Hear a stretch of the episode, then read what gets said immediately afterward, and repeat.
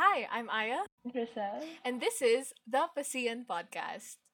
Hi, it's Crissel, and I just wanted to hop in quickly to give you context on what is LGBT History Month and why we're celebrating it. According to Equality Forum's website, LGBT History Month celebrates the achievements of 31 lesbian, gay, bisexual, or transgender icons. Basically, each day in October, a new LGBT icon is featured with a video, biography, or bibliography. 31 days, 31 icons. In 1994, Rodney Wilson, a Missouri high school teacher, believed that a month should be dedicated to celebrating and teaching LGBT history, so they gathered teachers and community leaders to do just that. Why October then? It's because public schools are in session and it coincides with existing traditions such as the Coming Out Day celebrated every October 11. Besides that, this celebration is stemmed from a teacher's love for education and humanity and for public schools as a way to raise awareness about the LGBTQ community. The next portion of this episode contain mentions of violence, child abuse, rape, and homophobia that some people may find disturbing. Please take care of yourself and don't hesitate to ask for help if you need it. I'm so honored to introduce our guest star for this episode. Um, someone I know from a friend of a friend. Everyone say hi to Karen. Hi, Karen. Hi everyone, I am Karen Santana. My pronouns are she, they, he. I identify as queer and I prefer to be unlabeled. And I also identify as non-binary. Thank you for having me. Oh my god, I'm so excited. It's so here. it, oh my god, it's so lovely to have you here, honestly. Honestly, I've been itching to just go on call with you or record a podcast episode with you. Like we've never actually called outside of this. Like if you think about it, we have no connections besides Crissel. Yeah, literally, like our friendship was so sudden. no, I was like, hey, and you were like, hey, so like, yeah, besties now, I guess. I think our friendship started because of the election, and then we followed each other on Twitter, and then here we are now. Here we are now. Look, So true. at where we've headed. Thank you, elections, for bringing us together. Crissel, you want to say something? Ano ba connection namin ni Karen? I think we were... We didn't talk before Permata. Ah, oo. that, so, that sounded so mean, but that's true. Like because I was in grade eight or nine. I think it was grade nine. You know, we were still much younger. So I guess yeah, that's the first time that we got close with each other. Tapos, ano, yung first conversation namin ni Karen, issue agad ng match. Oh, oh, oh my gosh. Like, That's always the conversation starters, you know. Welcome to batch 13, I guess. Honestly, like I've been meaning to get on a call with Karen. Like, technically, we don't really have that much connections besides Crissel. Um, but we have bonded over the election, um, SSG election, by the way, for batch rep. And uh, okay, speaking of batch rep, I genuinely would not have minded if I lost to Karen. Like, ten out of ten. Like, I would have voted for Karen. I did vote for Karen. Period. Like, I don't. Anyways, Oh, please. the moment I saw you, I was like, yeah, they're winning. Let's speak about SSG another day. I was going to say, Crissel is literally our only connection. Um, but once I messaged you after the election, I think I was like, I think I messaged you something, right? And then you congratulated me too. We like bonded over being queer together. Yeah, that's that's that's the bond. You know, that's where we got this going on. So true. And now we're here. I mean, literally, we were like, "Oh, hey, you're queer. I'm queer. Let's be friends." Now we're besties, and now we're here. Like the magic of being in the same community, freaking amazing. It's hard to find other people who are out out. I mean, I'm not even like out out to everyone. Um I don't know, like it's just nice feeling represented or feeling like you have someone on your side, if that makes sense, or someone you can relate your experiences to. Yeah. So it's just it's nice to have that bond with each other. Yeah, and it, there's also you know there's, you know this, I don't know how to say it. Like I don't know the proper words, but there's like this edge to where. You you gotta find someone that you really connect to, even within the community, because there are a lot of differences, you know. And like once you share those values or like that knowledge or whatever, it just clicks. And yeah, it just becomes much easier, much more comfortable to talk about things.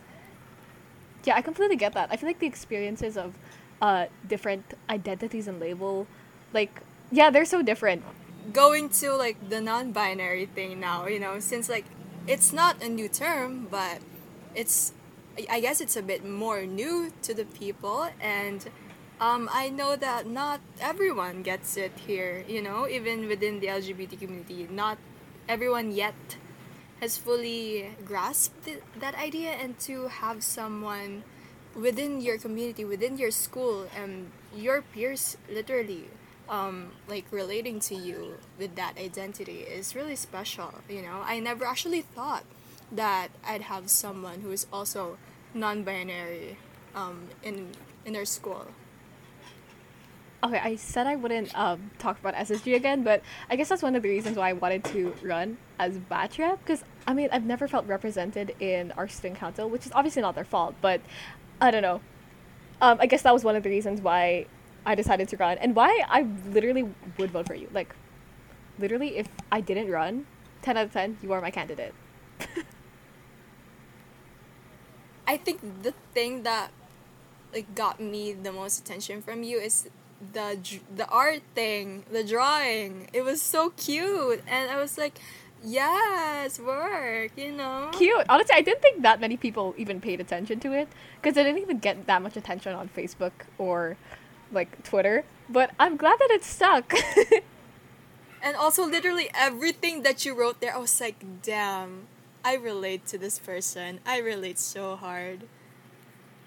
Honestly, I was struggling to find a balance between coming off as someone who's professional and relatable.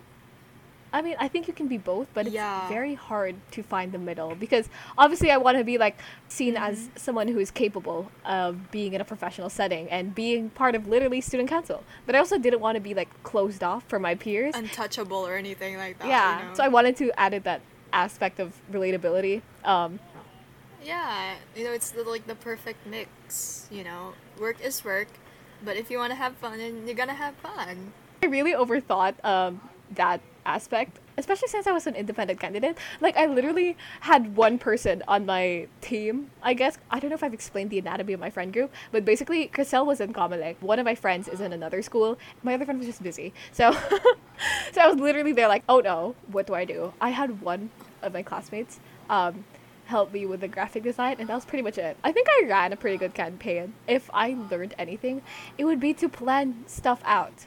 Like actually plan it out because I was so stressed. One time I even had like a little mini breakdown. So I would not recommend that. Anyways, let's stop talking about SSG. Let's go back to um, school culture in general. I think like our school, um, Pasig Science, is pretty liberal I mean, they're pretty open towards liberal ideals, right?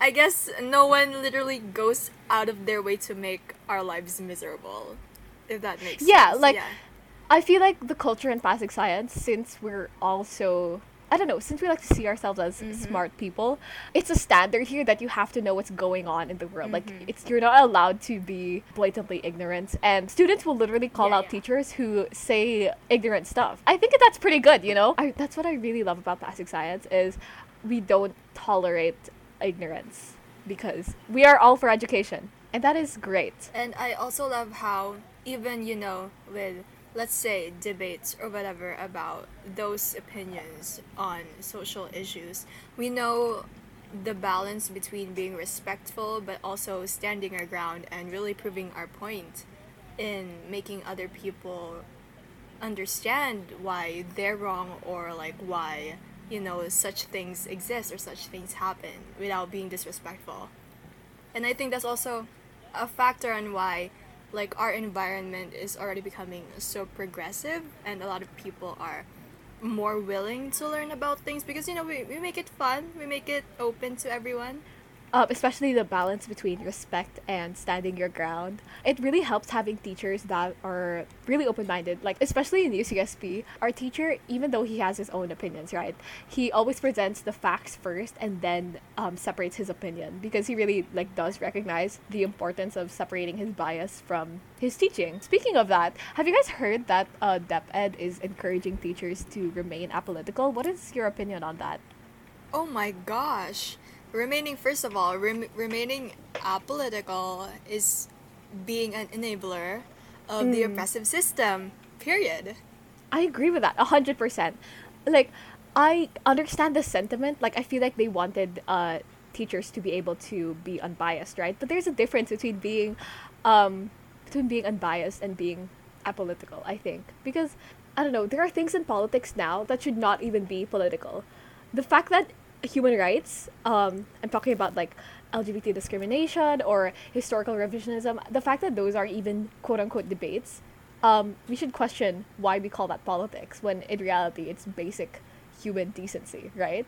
Like, why are we debating on whether or not that two women can get married? You know? Yeah, just because I feel like just because a religion is like quote unquote dominating like our population doesn't mean it has to control the legislation of the lives of the citizens in legal matters. Like even if a huge percentage of our population is Christian or Catholic, that shouldn't dictate how we should live our life in terms of the law, you know? Yeah, I feel that.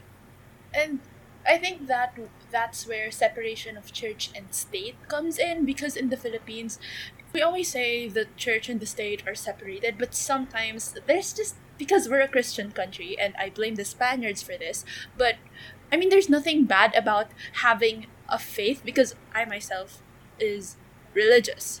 I, I will call myself religious, but I don't think that that should um, affect how we view human rights, especially if it's not affecting us negatively in any way, shape. And that comes in action when we're talking about the SOGI equality bill. Um, I remember it have it, it, it was like very trending on Twitter and the news was reporting it because I think the main argument of our I mean the main argument that I heard last year is do you want um a guy pretending to be gay to just come in a woman's bathroom and like in my brain that does not make sense then why not make ju- gender neutral bathrooms a thing then if we worry about that doesn't that put our security system or i don't know like i can't put it into words but that's a sentiment on how corrupted people are, in our country if you're worrying about that I think that reflects more on our society now than the actual bill itself. Because the fact that we are nitpicking, not we, but you know, the, the fact that some people are nitpicking specific parts or specific aspects of their like of their opinion on the bill and making that their whole stance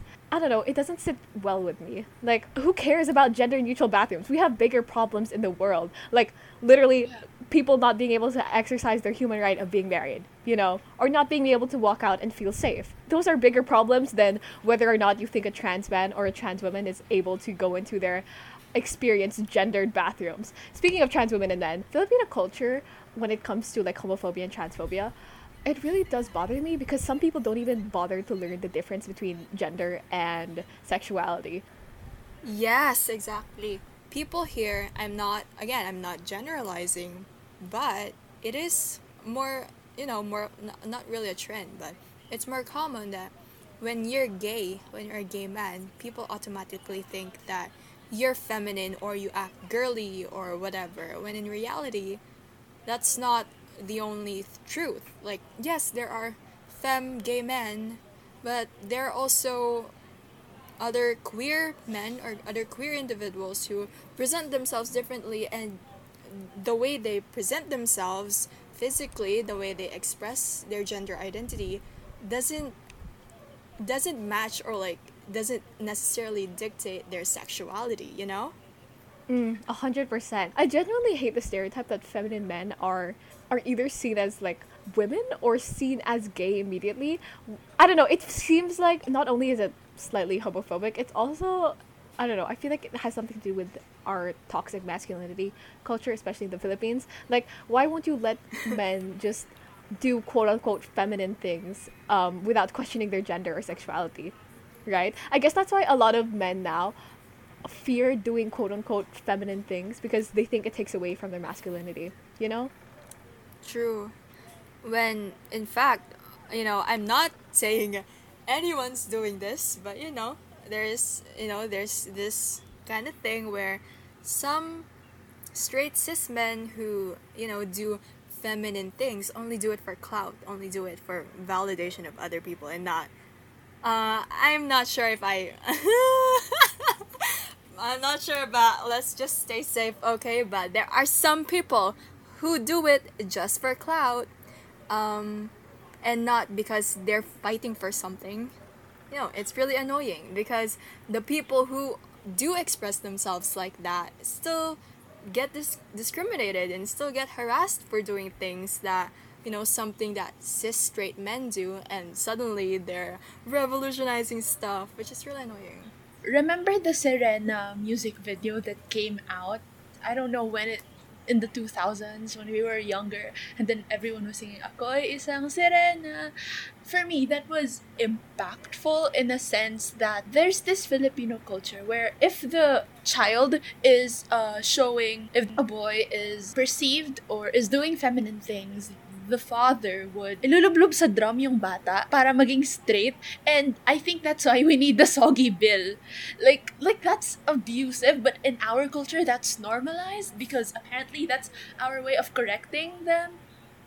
yeah and that's like something that a lot of people say you know i'm just gonna make this an example videos on facebook with um, little kids little boys dancing you know k-pop dances k-pop girl group dances and people will like oh this oh um they dance or they move so feminine. They must be gay. Lagot lagot sa tatay Oo. ganon. And it's like um first of all um no matter what their identity is the tatay the father has no right to abuse that child. That is child abuse. And second why why do they automatically think that, that the kid is gay? Just because they're dancing to k-pop dances you know Yeah, honestly, I think it says a lot about how. This is a side note, but since we brought up abuse, ab- abuse is like really normalized in the Philippines. Has anyone else noticed that? Like, Oh like yeah, because palo is like they they they were. Is it romanticized? Not I don't know, romanticized, but like, normalized. They say you have to you have to get palo in order to learn. Like that is just oh, it's an Asian thing. It's a Filipino thing. You gotta do it. It's correct here. Eh, we're not in the U.S. It's not illegal or whatever. It's like you got the you gotta. I was never spanked as a kid because, for context, for context, my mom is a social worker and a nurse, so she literally is for the people. Like she always educated us growing up about why why spanking is not effective. You know, that's why whenever I was growing up and my friends would tell me that their parents spanked them or got mad at them and they're like genuinely terrified. I did not understand it. I was like, why should you be scared in your own household that if you mess up, you're automatically like gonna get physically hurt? If you were an adult, you wouldn't hit another adult, so why would you hit a literal child? It doesn't make sense to me. a literal child doing things a normal child does, you know? Because children are children for a reason. They're not automatically adults. And I think that extends to adulthood where or now that we're teenagers because if you don't conform like it's ingrained to our brain that if we don't conform to that social construct then we're doing something wrong and then we deserve to be punished for it maybe that's why hate crimes are happening and that's why we need a law about it. This is House Bill number 4982 or an act prohibiting discrimination on the basis of sexual orientation and or gender identity expression or SOGI and providing penalties therefore. So the thing is, SOGI is meant to fulfill the right uh, set forth by the 1987 Constitution. Um, we just discussed this in UCSP, I think, um, human rights, but it's basically um, in accordance to the Equal Protection Clause. Um, it recognizes the LGBTQ as equals and ensures that their rights are protective in as much as everyone's is. So, to be honest, I don't get why people are still so pressed about it. Like, it doesn't affect anyone negatively. Literally, yeah. I don't know why cishet people are so parang namamersanal sa SOGI bill. Like, Literally. it, in fact, it benefits you. Cishet people, you have pronouns too, and you are straight. That is a sexuality. It means no one can discriminate. Like, I'm guaranteeing no mm-hmm. one has ever discriminated on you based that based on the fact that you're straight.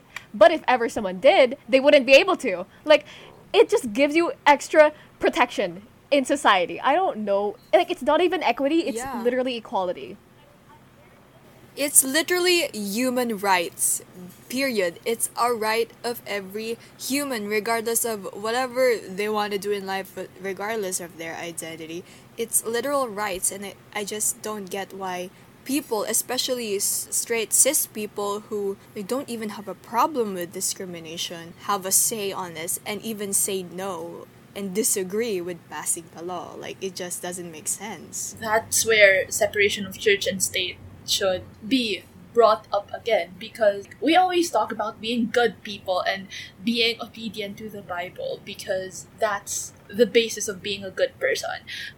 The way people say that being gay is a sin when in fact nowhere in the Bible did God or anyone ever say that being gay is a sin. In fact, what is a sin and what is in if you believe in this, what is in the Ten Commandments is that you don't hurt people, and that is a mortal sin. Being gay is not, you know? So, I mean, their justification of not passing these because of church or religion or whatever it just doesn't make sense to me. And, you know, it also comes with the thing that, you know, if we ask these people who say no about why they don't want SOGI Bell or they don't want equality or whatever, ask them, and all that they're gonna say to you is because the Bible says no, religion says it's wrong. Ask them to say anything, anything else that isn't related to religion, and I'm pretty sure they're gonna have a hard time justifying what they're standing for.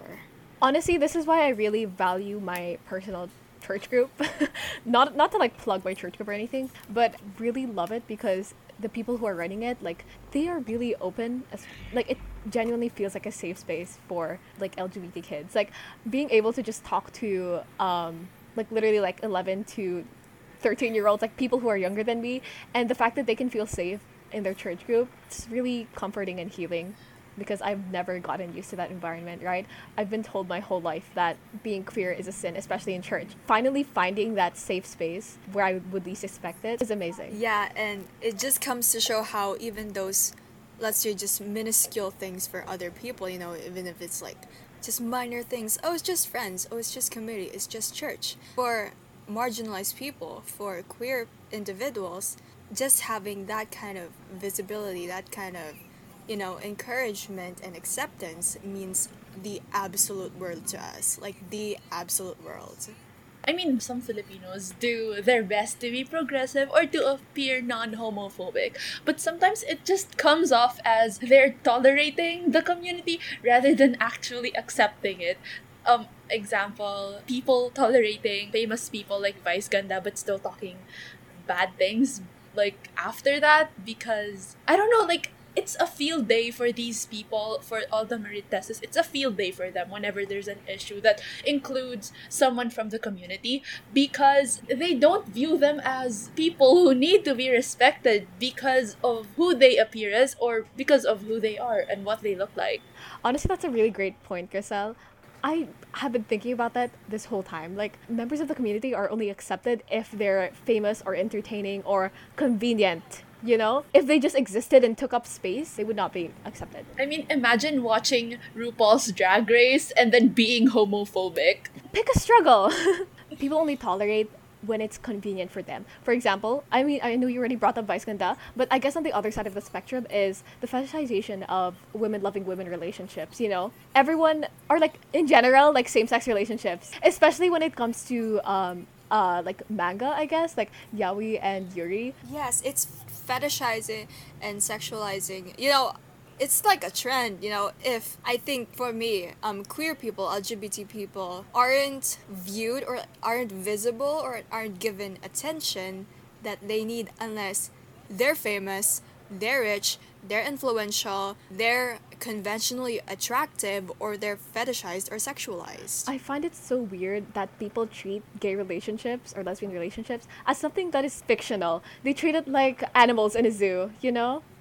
Like something that is whoa that's so cool oh my god bruh it's literally a relationship between two people Yeah, know? the fact that they don't even think gay people exist in real life. Honestly, it speaks a lot on the lack of representation that we have, especially in Filipino media. Yeah, um, especially in the BL series and like the JL series in the Philippines, it's so romanticized. Maybe not romanticized. Say like fetishized. those series tweets, like the tweets about those series, have homophobic comments sometimes, because I read the comment section or like the threads on Twitter, and sometimes there's just homophobic undertones, and it's just so hypocritical that Filipinos are talking about it that way and like the representation is so minimal that even if the representation that they get is bad they just accept it because it's better than nothing Yeah, 100%.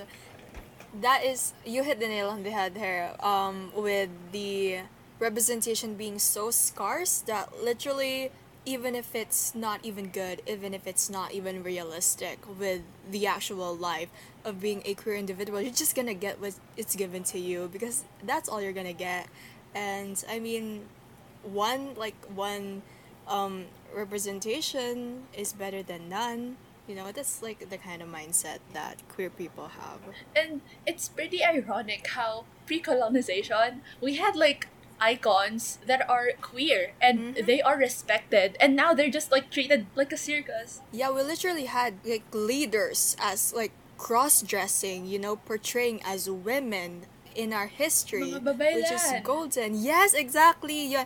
And um I'm just gonna like add it here. Um pero in last year in AP that is one of um our topics and I was fortunate enough to be able to report on that matter and the amount of discoveries that I made with our history, the Philippine the Philippines rich history with being queer and our history with gender bending and not conforming to the binary or the norms of being a woman or a man. Our culture before was so rich.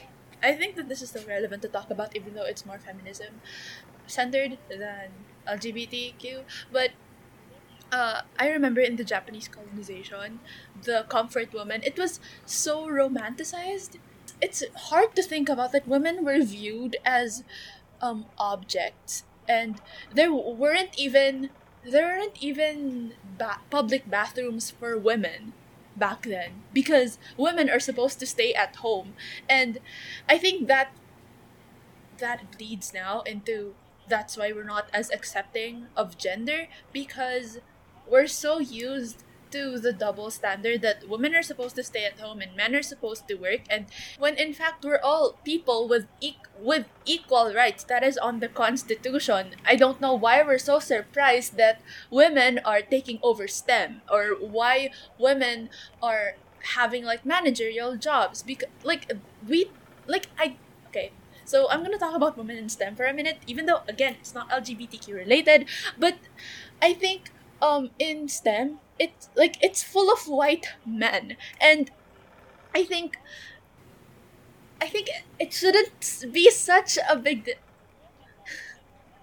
it, it shouldn't be such a big deal because it's a big the thing is I like it. I like the movement but I don't like that it's that it that it exists because that means there's a problem.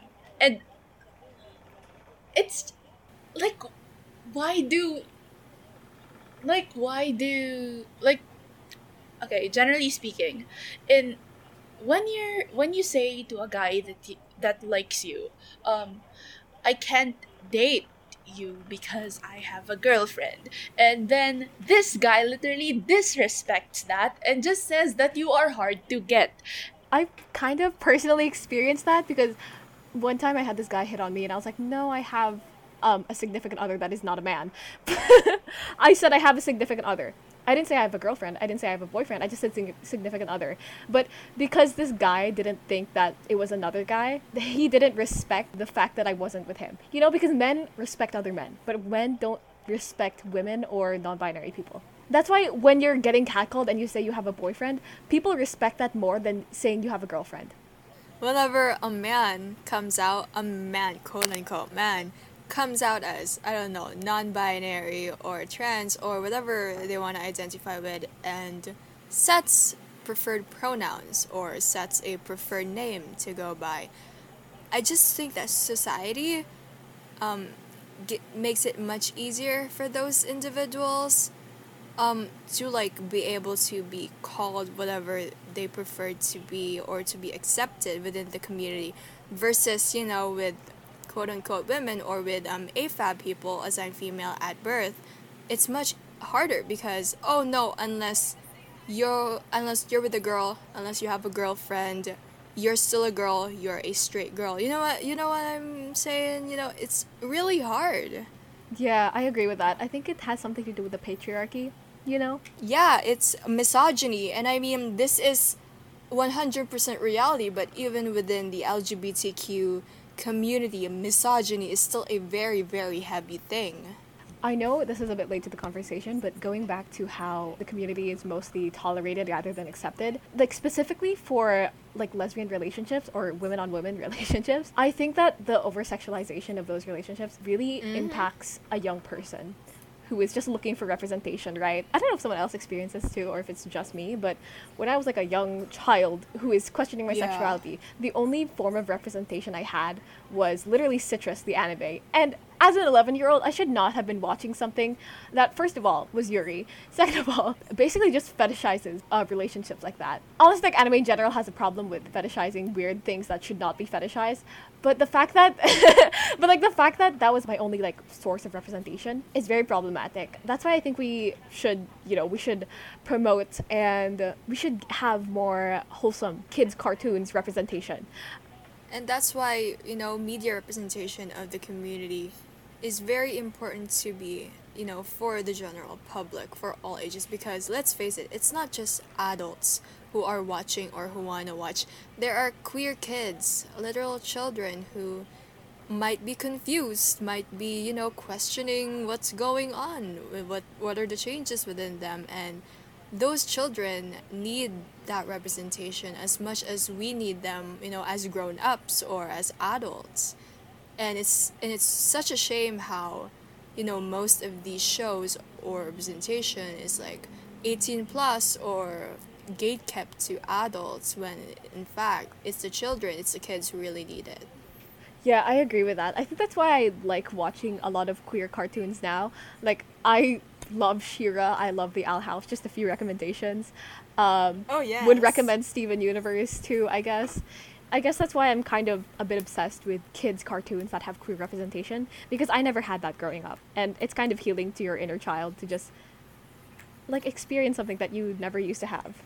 Oh yeah, it's super healing being able to finally get what you needed. You know, it's not just a want. It's it was a need at that time when you were a child and finally being able to get what you need, you know, during your late teens or whatever. It's really fulfilling. Speaking of inner child, I think the way our parents raised us and what society expects that we act like, uh, going back to yung nilulublob sa drum na bata, um, I think Filipino culture has so much impact on how Filipino people in the community perceive themselves as and perceive others as and how Oh, yeah. the family accepts. Like, yung iba dito tinatakwil pa ng pamilya. Tapos they they view them as makasalanan. They have to run away kasi they know that their family wouldn't be accepting. Yung definition natin ng love dito sa Pilipinas, it's very abusive, it's very toxic. It's very like if you love, quote unquote, love someone, you're obligated to serve them, to give them whatever they want. You know, it's kind of like,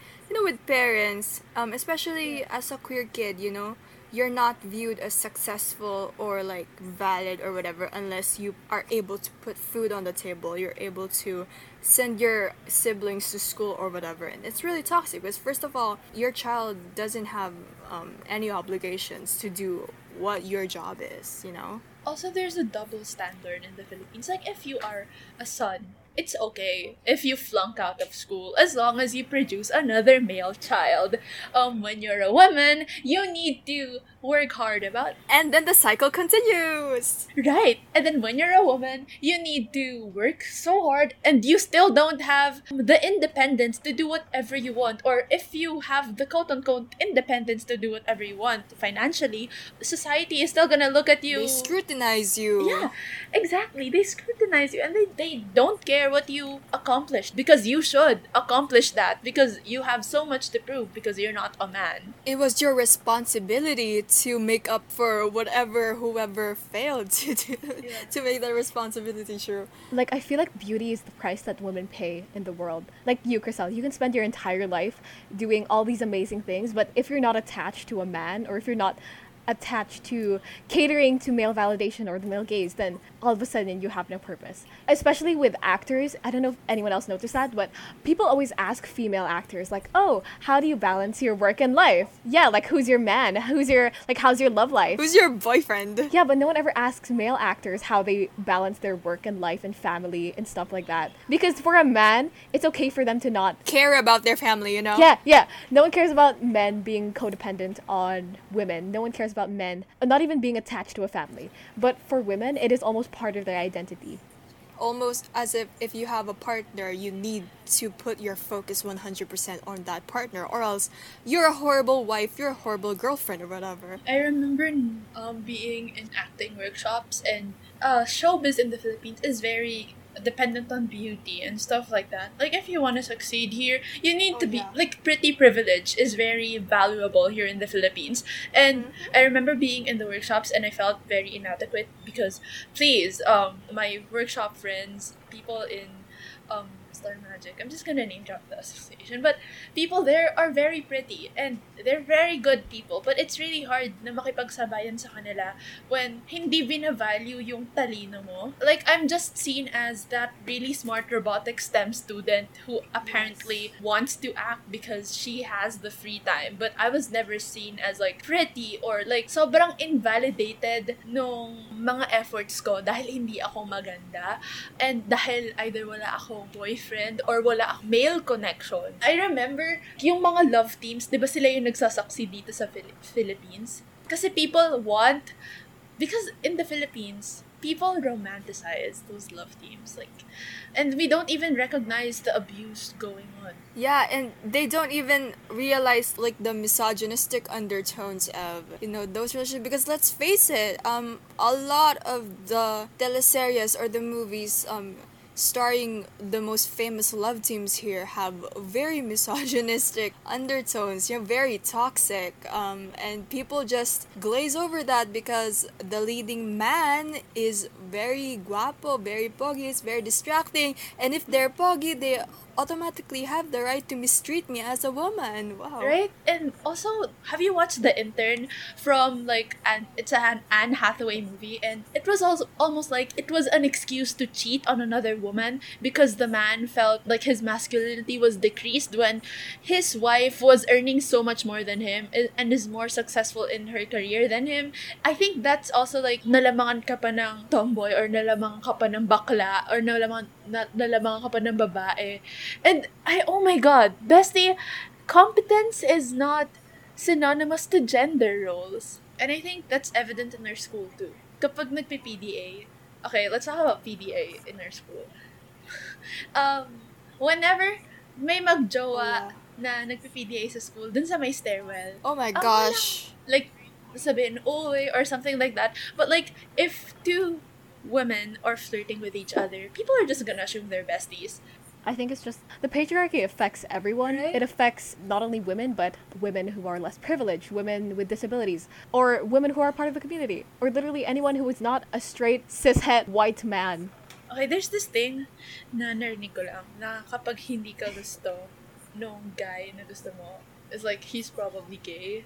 I guess that's why you never see like two like men in our school being openly like affectionate, you know? Because if it's two girls, people are just like, "Oh my god, best friends." If like two people of the opposite gender literally just interact, everyone's like, "Yee, oh my god, do you like each other?" And it's also really uncomfortable for those people who are getting shipped together whenever, you know, they just come in contact and everyone's like, yeah, that is extremely uncomfortable. Okay, speaking of media representation for the community, um, we asked Karen to pick the five icons that they think are very inspiring for them. So, Karen, would you like to expound on the top five people that you picked? Oh yes, I am very much excited to share you guys my top five queer icons that personally really inspire me and have really shaped how I have come to terms with my identity and all of that, and also how they fought for gay rights. So, So in this podcast, we also want to celebrate icons that inspired us and has impacted the community as a whole. And we want to honor them and educate you as well. That's why you're listening to this podcast, hopefully. Anyways, before we started this podcast or before we recorded, we asked Karen to pick um, their top five icons to discuss today. And I don't know, take it away, Karen. So yeah, I am here, and I'm very excited to discuss with you guys my top five queer icons. And honestly, they're not just icons because they want to be called that. They're icons because they have helped shape and made me come to terms with my identity as a non-binary individual, as a queer person, and uh, yeah, they're just a really big inspiration for me. So without further ado, let's start with the first one, which is Marsha P. Johnson. So Marsha P. Johnson was an African American queer drag artist, someone who dresses extravagantly and performs as a woman, whose activism in the 1960s and 70s had a huge impact on the LGBTQ community. She was a black and trans rights activist that really sparked up the uprisings, fighting for these marginalized individuals' voices to be heard in a time when even discussions about LGBTQ plus was deemed immoral, and black folks are being oppressed due to systematic racism. Marsha said that the P in Marsha P. Johnson stood for pay it no mind, a phrase that they used, you know, when people commented negatively on their appearances or life choices. They really said that unless they're paying your bills, pay them no mind. And amidst all discussions about how Marsha really identified as a transgender woman, a gay man, or anything else, according to Susan Stryker, a professor of human gender and sexuality studies at the University of Arizona, Johnson's gender expression could perhaps most accurately be called as gender nonconforming. Johnson never really self identified with the term transgender, but the term was also not in broad use when Johnson was still alive. But regardless, her fight for trans rights will always serve as one of the most powerful and remarkable of all time. But of course, a queen like her also needs a bestie to help fight for her rights. And next up is Sylvia Rivera. So meet Sylvia Rivera, an American gay liberation and transgender rights activist who was also noted a community worker in New York. Rivera, who identified also as a drag queen, participated in demonstrations with the Gay Liberal Front. Sylvia's older friend, Marsha P. Johnson, had been Rivera's protector and friend since Rivera arrived in the city, and the two were close friends from 1961 through 1973. In the 1970s, Rivera and Johnson co founded the Street Transvestite Action Revolutionaries, or STAR, a group dedicated to helping homeless young queens, drag queens, gay youth, and trans women to fight for their Sexual Orientation Non Discrimination Act in New York. So, this act, the Sexual Orientation Non Discrimination Act, or SONDA, prohibits discrimination on the basis of sexual orientation in employment, housing, public accommodations, education, credit, and all those that exercise civil rights. Of course, together, they embarked on great things. With Sylvia, Marsha was able to house the homeless individuals and pay for their rent and with their monies that they made as themselves as sex workers. That is a testament itself on how sex workers still demand protection of its workers and the industry. While the Star House was not focused on performance based drag, Marsha was still the drag mother in the long standing tradition of chosen family in the black and Latino LGBT community. With these folks having little to no blood relatives left to lean on, all they really had were each other and they were family. They worked to provide food, clothing, emotional support, and a sense of family for the young drag queens, trans women, and gender nonconformists, and other gay streets living in the streets of New York. But all these light and joy also meant that they needed riots to make their voice heard. Marsha was one of the first people to let in drag and queer performers in Stonewall Inn, a gay club in New York City. The Stonewall riots, also known as Stonewall Uprising or the Stonewall Rebellion, were a series of spontaneous demonstrations by the members of the gay community in response to police raid that began the early morning and hours of June 28, 1969.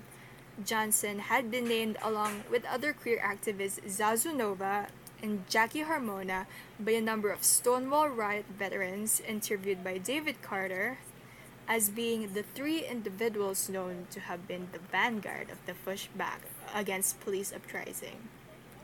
Despite the tongue in cheek notes of Marsha P. Johnson throwing the first brick that started the Stonewall riots, she wasn't actually the first one who started it.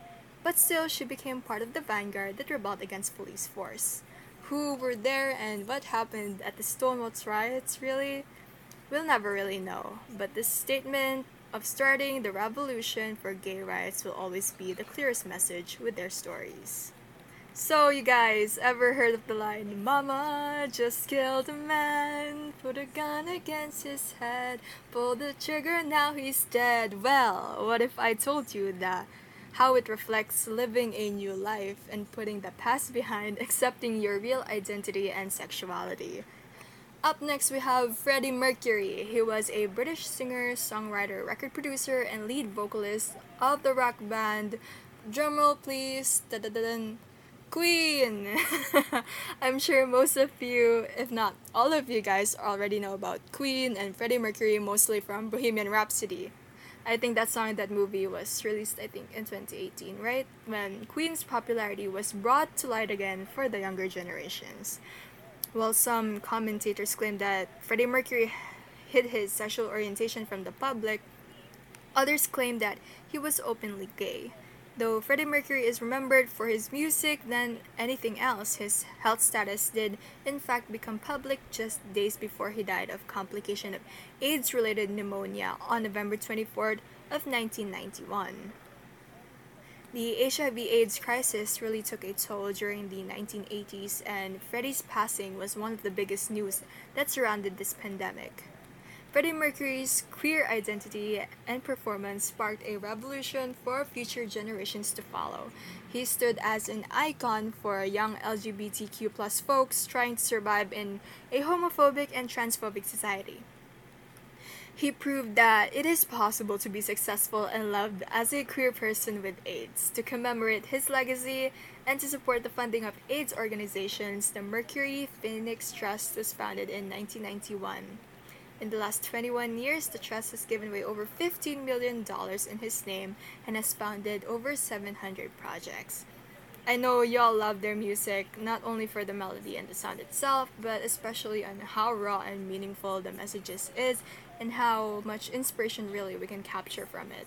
In the movie, I know, a lot of critics were saying that the depiction of a queer relationship, especially Freddie Mercury's relationship with his queer partner was very toxic and it almost made it look like Freddie Mercury was confused or like had inner battles and turmoils with sexuality when in reality people claimed that he was very in tune with it. And I guess that also translates to how you know other people really view queer or gay relationships as something overcomplicated when in reality if you're in tune with your sexuality. It's not really something even confusing at all. I remember watching Bohemian Rhapsody because it's the life of Freddie Mercury, right? I I mean I read an article and I read a movie movie reviews about it um, prior to this episode and it was said that there was a toxic depiction of queerness in that movie. So could you expound about that? Especially we were talking about media representation. Right? Yes, um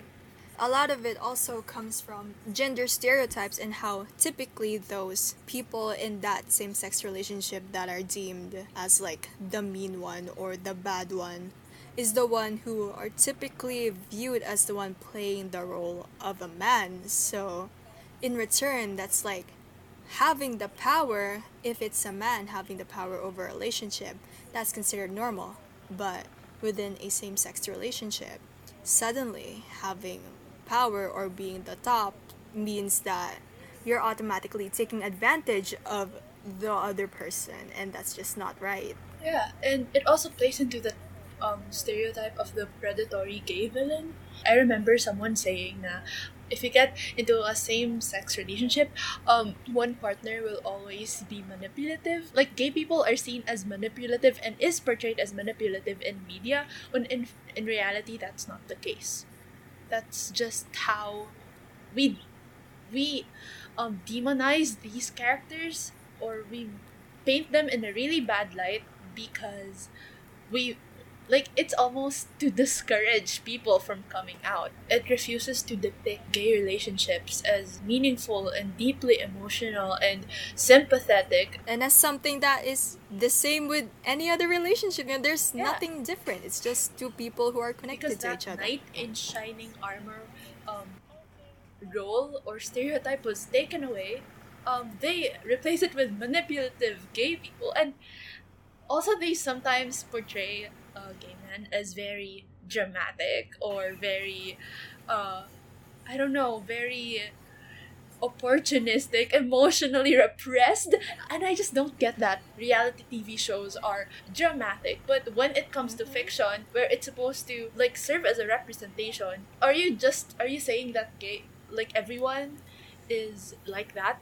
Like everyone who identifies with that uh, label is like that because I don't think that sends the right message. Really, it doesn't. So I think moving forward, um, especially we're making student films about it, um, because right now online classes, diba? So maraming student films na lalabas. I think we should be more respectful with the characters that we make or with how we depict people. And basically, bottom line, just be respectful and do your research. And first and foremost, make it um realistic. Um life isn't overly dramatic. I mean, sure there are moments, but life isn't a show. Is it's not written, you know, it's not written to be over dramatic and life can be simple at times and so does relationships may it be you know heterosexual relationship homosexual relationships they're all the same they're all life so make it as realistic as you can Maybe if you're writing, just be mindful and I don't know. Exact. Make it relatable and respectful to people. Yeah, ref- respectful yung. Okay, next icon. So the next icon we have, I mean, I'm pretty sure if you've watched the meeting de avance and you've seen me talk there, try to talk there, I said there could be a hundred people in the room and 99 don't believe in you. But trust me, this next one will. And finally, this next one really does because she is the main person who said this quote. Meet Stephanie Joanne Angelina Germanotta, or as we know her as Lady Gaga. She is an American singer, songwriter, and actress, and is known for her image reinventions and musical versatility. Her discography speaks for itself on just how iconic and impactful her career is. Albums like the Fame discusses the lust for stardom, while the follow up, The Fame Monster, expresses fame's dark side through monster metaphors. Born This Way has lyrics in various languages and features themes common to Gaga's controversial songwriting such as sex, love, religion, money, drugs, identity, liberation, sexuality, freedom, and individualism. While the themes of Artpop revolve around Gaga's personal views of fame, love, sex, feminism, self empowerment, overcoming addiction, and reactions to media scrutiny. But did you know that in 2009, in an interview with Barbara Walters, Lady Gaga came out as bisexual, explaining that her bop hit, Poker Face, was about another woman. You heard it right, besties. The legend herself, Lady Gaga, is also part of the LGBT community as bisexual. Oh, and yes, just a quick reminder someone who identifies as bisexual, no matter who they date or get in relationships with, are still valid and bisexual. Yes, we do not tolerate bi erasure here. But going back, okay, she supports LGBT rights worldwide.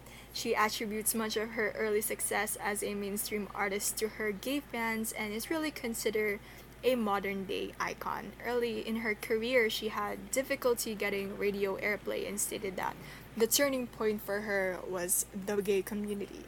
Adding to that, Gaga spoke at the 2009 National Equality March in support of the LGBT movement. Since founding the Born This Way Foundation in 2011, Mother Monster and her actual mother, Cynthia Germanotta, have helped thousands of LGBTQ children and teens. I remember um, quoting it um, during my meeting the Avance, the very last portion, and I remember one person clocking my reference. And if you're listening to this right now, shout out to you because you clocked a legend. Kala si Nigel yon. It was Nigel who clocked my reference, my Lady Gaga reference. But you know what's funny though? I'm only re- realizing this now. I forgot to mention how Lady Gaga was actually a guest judge in RuPaul's Drag Race Season 9. Yeah, okay, I know. We're moving on to the next one now, okay? But isn't it just so iconic how our next icon was the winner of RuPaul's Drag Race Season 9? Literally the winner of that same season of RuPaul's Drag Race. Yes, it is the one and only my queen, Sasha Velour. She's an American drag queen, artist, actor, and stage and television producer. Known for her signature unibrow and bald look, she defies the standards of beauty while also paying tribute to her late mother, who passed away from cancer. Sasha identifies as non binary and uses the pronouns she, they. If y'all follow me on my socials, you'd know by now how much I love Sasha. Literally, she's my Twitter header if anyone's curious. Before Drag Race, Sasha had already been active in representing the community, especially through graphic design and illustration. She created a comic entitled Stonewall, which attempted to tell the story of the Stonewall riots, yes, the one that we talked about earlier, using real and fictional characters in comic form, which was described as a smart, beautiful, and artful take on a significant and difficult historical event by Hilo Comics. Sasha also began producing a monthly drag show, Nightgowns, in 2015 at Bizarre Bushwick, a club in Brooklyn, New York.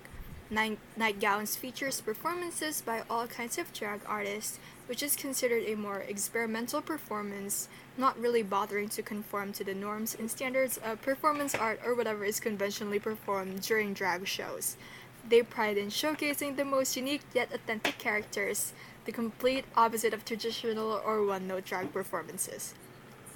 And no, you do not have to go to New York City to see the show. You can actually go on her website at sashavelour.com or even her YouTube channel and search up Nightgowns Forever and Nightgowns the Musical and witness the shows yourself. Completely free. Trust me, I have streamed those shows more than the recommended amount. That is a fact, and I love them so much. Just like I mentioned before, she won the ninth season of RuPaul's Drag Race in 2017, where she won after lip syncing to Whitney Houston so emotional that gave birth to literally one of the most iconic reveals ever.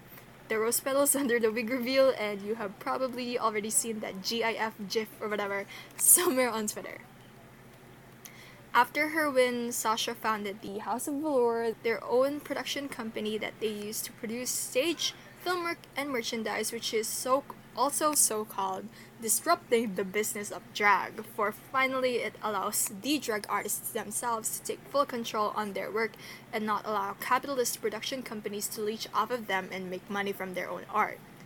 Since then, she's also been touring worldwide with her one woman drag show called Smoke and Mirrors, which features the different layers of drag and how it connects to her life and the community around her, in the form of lip syncing and amazing digital productions, which she's very famous for. Really, that's so cool. Honestly, I love how she can make a statement um, through the art of drag and, you know, say that it's more than just art, it's more than just an expression of the self. It can also be political, it can change lives. It can impact movements, and I think that's really powerful, isn't it? If you're interested, you can check out her works at Sasha Velour on Instagram. I can literally go on days talking about her, but I guess the best way to wrap this all up is by quoting the queen herself for the very last time. Always remember that gender is a construct, tear it apart. And I thank you so much no one is perfect, of course. We're always going to have flaws. We're always going to be learning about a new issue, about a new stance, and sometimes we're going to be wrong or slightly ignorant. But you know, that's okay. Like ignorance isn't inherently a bad thing. You know, ignorance just means that you lack the knowledge on something. And as long as you're willing to learn and accept that um, you were wrong for a second there, then that is that's fine. Character development, you know? Of course, you know, and there will be uh, many, many missteps along the way, so make sure you're wearing cute shoes. Oh my gosh, now I get why, like, the people who do podcasts take, like, hours. I was like, wh- why did they talk for hours? Now I get it. It literally. yeah, I'm pretty sure this has gone on for an hour. okay, um, I think that is the perfect way to end this. Thank you so much to everyone who has stuck around, especially for this. What I'm guessing is going to be like an hour and a half long, um, maybe two hours. Can't we cut this in like two parts or something? I don't know. So, like, if you're listening to this while cramming, shout out to you. You're the real one. This is Aya Buhin signing off. And this was Crissel Ignacia signing off. And this is Karen Santana signing off. Wee! And you were listening to the, The Pascian podcast. podcast. Yay! Thank you. See you in the next episode. Bye! Woo! Yun na yun, guys. Bye. Yun na yun.